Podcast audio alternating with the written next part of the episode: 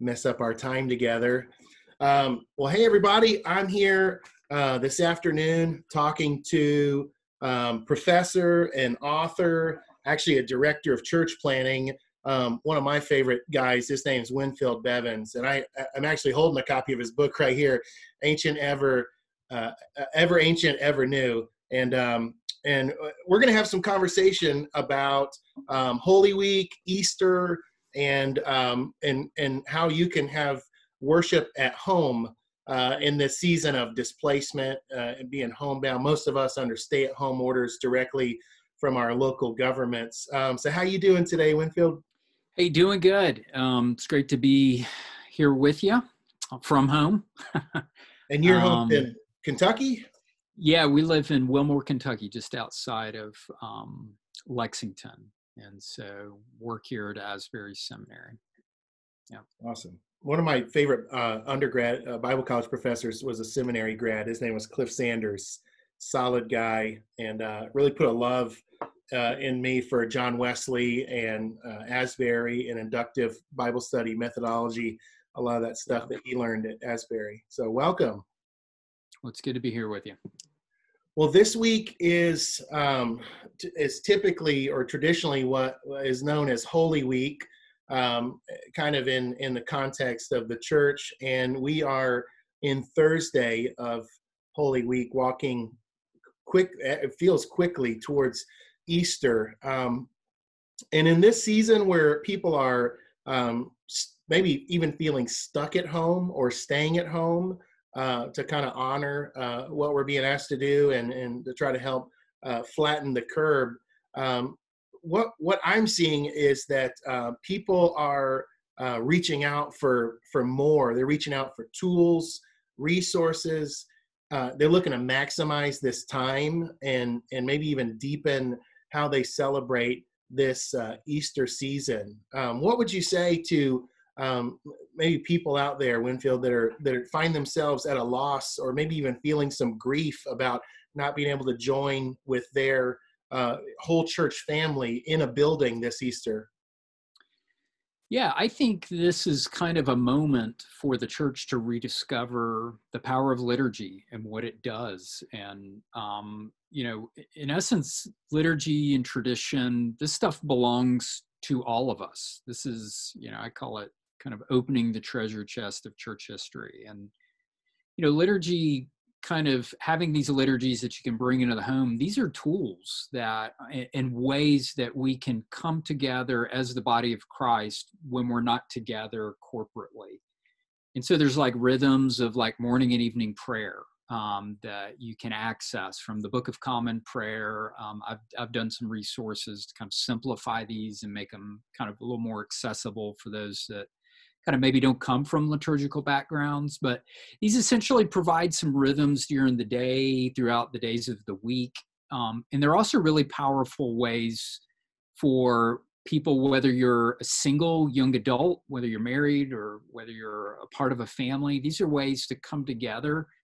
Um, uh, you know, the idea is the, the term common prayer is this idea of bringing us together in our prayer life, whether we're in a prayer closet we're still praying these rhythms with the body of Christ. Hmm. Um, so that's kind of what liturgy does. It connects us with the same thoughts, words, and prayers that millions of other Christians are praying around the world and throughout history.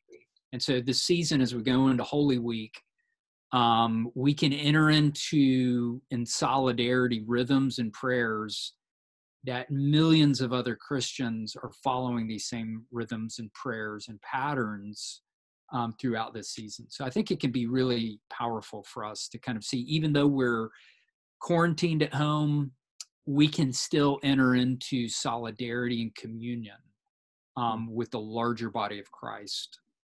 Yeah, that's really interesting to think about.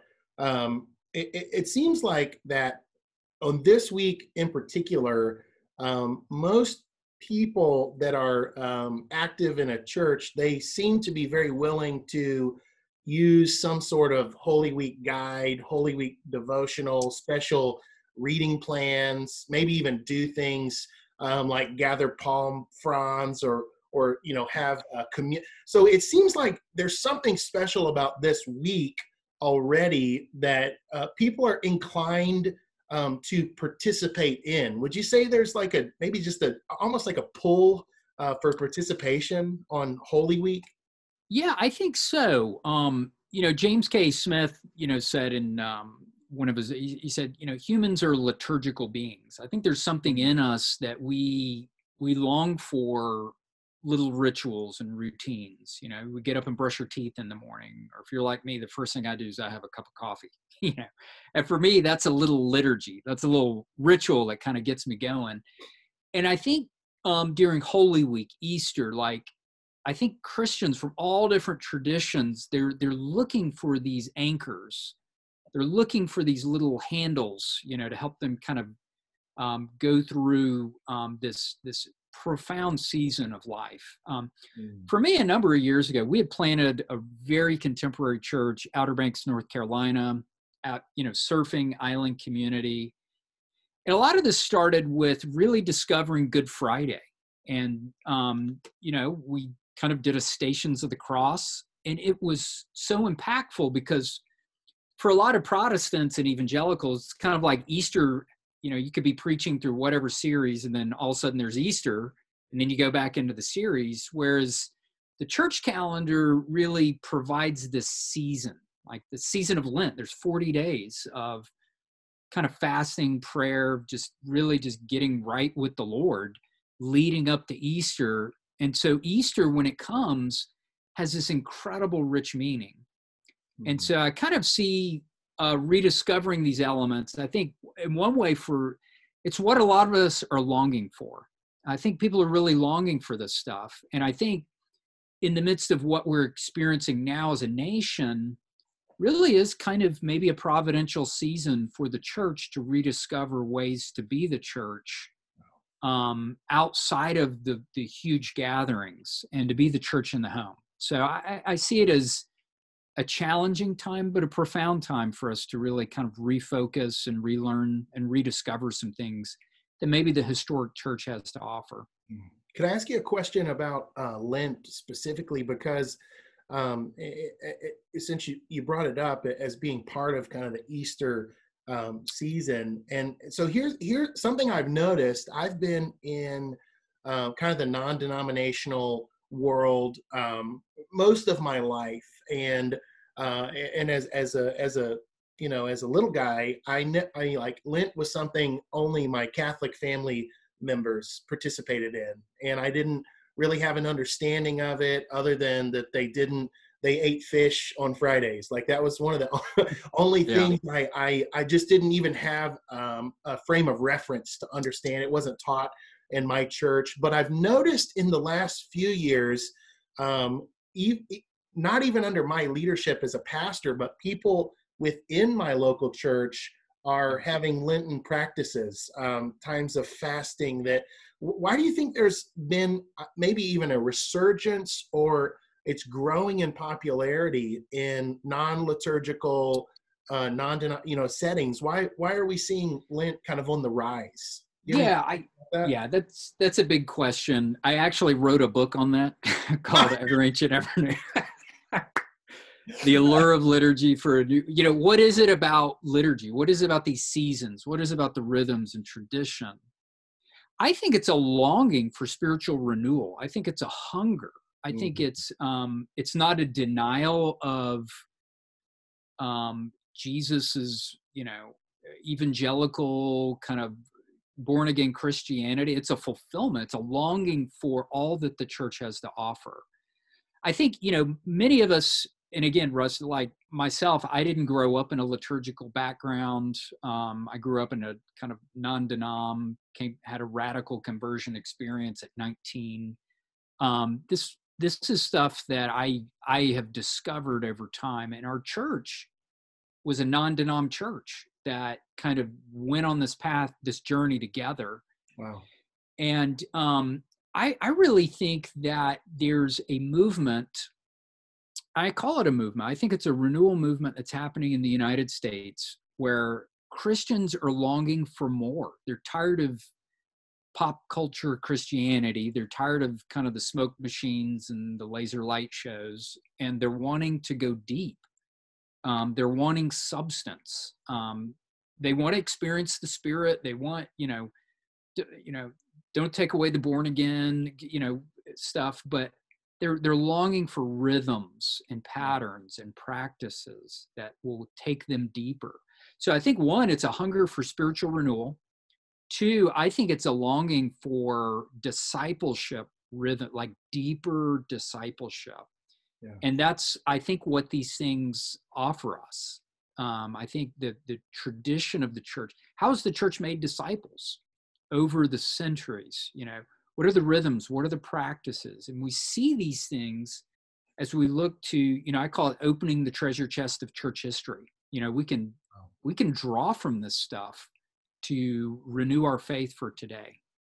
I love that. Um, I I I have done a you know a Bible reading plan, uh, kind of as they're commonly called, um, for for years, and um, it's always been something I've kind of like slogged through at times, and and it more of a you know check the box, um, uh, part of a discipline, part of my information and yet, um, a few years ago, our church did uh, something we called Year in the Word, where we all read through the Bible together and had the, the same reading plan.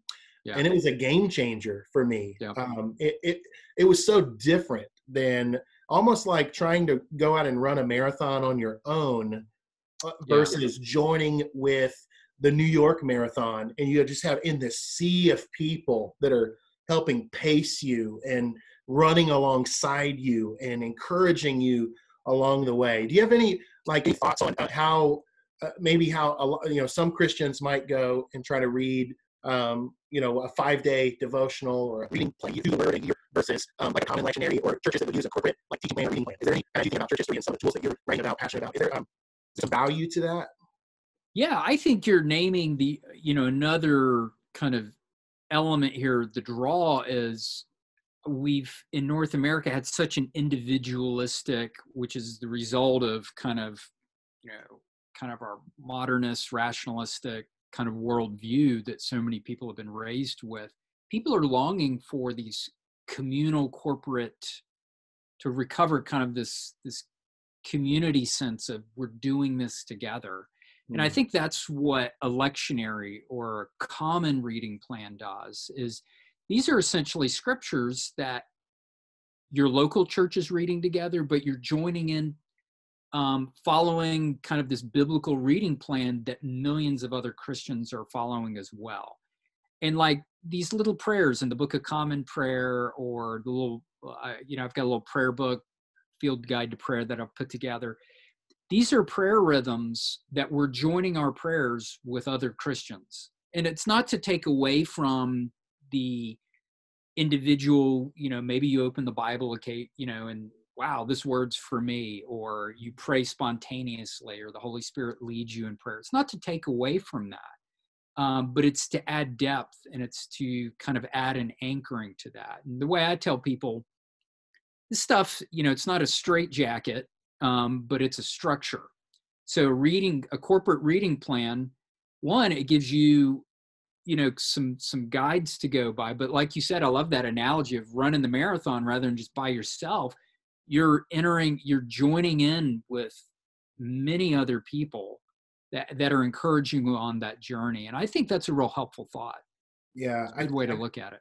And I think I, I think I have that same view, uh, you know, on Sundays when we gather as a church and we and we share in the Lord's table. And um, yeah. it's one of my favorite moments of every weekend is that I get to serve, you know, our people. I get to and I get to you know look into their eyes and and bless them and serve them the body and the blood of Christ. And yet, um, what I find myself reminding our people so often is that you're not taking this meal alone. In fact, you're taking it with you know everyone who's here in the room today Moreover, you're taking it with everyone on the earth who's taking it. You're part of a picture that's so much bigger than just yourself or just even our church. But it's, it's like global feast that's happening every Sunday. Um, something really, I just, uh, it's just dynamic. It's, it's a totally different mindset when you when you share communion. If you're thinking about how far reaching you know the body of christ really Yeah. is you have any i mean thoughts about that Yeah, I mean, you could go real deep with that. You know, the biblical word for remembrance is anamnesis, which is this idea of we're remembering a past event that becomes present. It becomes a present reality.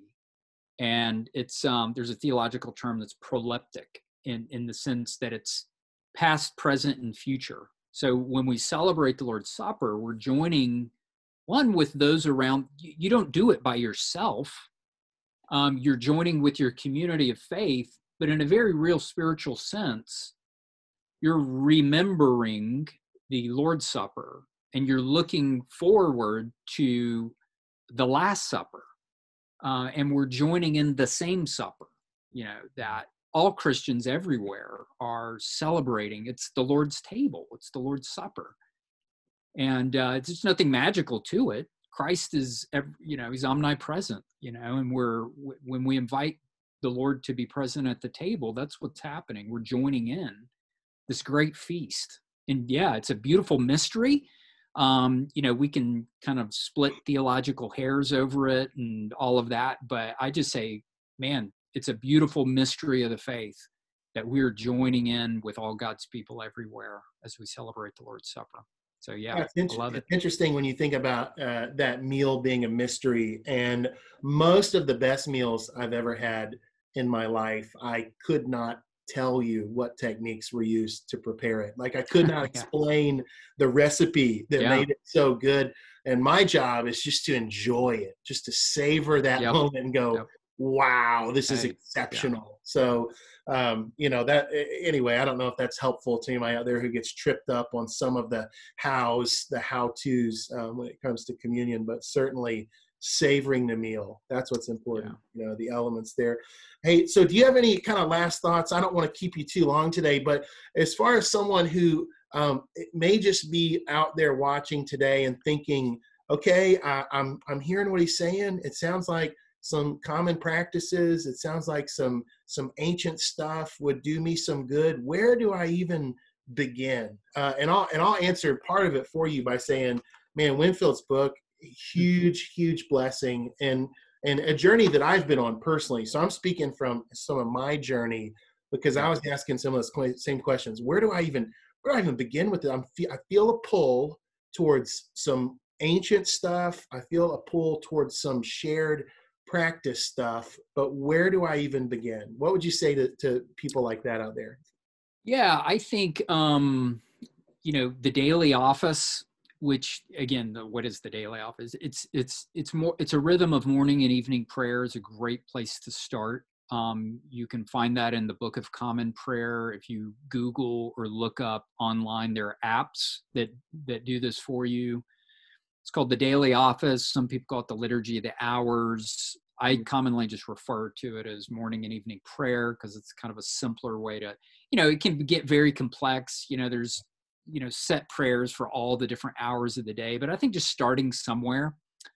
Um, you know, if you, uh, you know, I've written several small little, little prayer books with a publisher called Seedbed. So seedbed.com, you could kind of Google my name there's a field guide to daily prayer um, that just has the morning and evening prayer that's kind of real simplified. There's even a family version of that. And i think that's a real passion i've got too is saying hey this, these tools these these historic rhythms can be an incredible blessing for families right now that are looking for how do they bring their faith into the home. Yeah. got another little book called grow at home. I've actually got it right here um, with seedbed that is just full of stuff for families for how do we worship together in the home? How do we read the bible together? Um, how do we follow jesus through the church year? So if you're wondering what is the church calendar lent and how do i have easter? What are practices that i can adopt during these um, seasons? This is a little 120 something page book that is really designed to really introduce families to simple things. And then the book that you'll mention ever ancient ever new is more of kind of a broad overview of this movement of people hundreds thousands um, i've documented hundreds i've interviewed hundreds of young adults that are embracing tradition and Mm. looking at these rhythms but if you look on the larger scale Um, I think there are thousands, um, maybe millions across the U.S. that are on this journey as well. And that was the neat thing for me, Rusty. In closing, was as I was on this journey. At first, I felt like I was alone. Like, am I am I the only person that's looking to church history for tools and research? And what I found is over the last decade is i mean a movement of people all across the us and i think that's what's fascinating about the book cross denominational it's not about a denomination or one particular tradition yeah. but it's about a hunger for renewal it's about a hunger for roots and it's about a hunger for a, a faith that is deep and ancient and wide that will help us navigate um, the challenges the struggles of kind of the 21st century where we find our, our ourselves today. I think that there are a lot of answers that the historic church has for us. Hmm. wow. Well thank you for coming on with us uh, today and um, and i i'm i mean i for whatever it counts for i i have um, i actually have every single book that winfield talked about in today's video and we use them at night uh, with our kids we do the little green book, the prayer book with our kids. And um, there's something that is incredibly, um, I, I, don't even know if I have words for hearing a nine year old pray uh, mm. a prayer, a liturgical prayer for everyone that she knows that's sick or in good health and praying for God's protection. I mean, she covers everybody with that keep mm. watch dear lord prayer. And it and it is so uh, incredible to hear my seven year old open us in family prayer with the mm. lord's prayer. And she has it memorized. And sometimes she says it as fast as humanly possible and it's yeah. unintelligible how quickly she could say it. Um, but it, there's something that's so cool with as a family doing this stuff together and i think uh, the reason I wanted to have you on today is because in a time where we're all at home with kid, many of us with kids under 10 years old and thinking, I don't have a children's ministry to like send them to. Yeah. Uh, uh, um, like their spiritual formation, their spiritual life is now in my hands. And yeah. the reality is, it probably always was. The reality was, it, it probably always was. Uh, Absolutely. So yeah. For, oh, I'm sorry. Go ahead. No, no. Thanks for sharing that. I, I think I think that's it. Is is this is a season to rediscover um, the little church, the domestic church. Um, Saint John Chrysostom, you know, said that the family is indeed a little church, and uh, that's exactly it. I think I think the Lord wants us to rediscover that, and these little rhythms um, can can help us bring that faith into the home.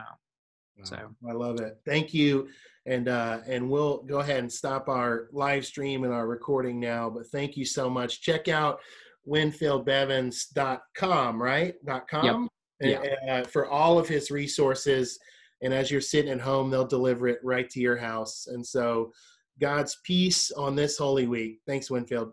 Amen. Thank you.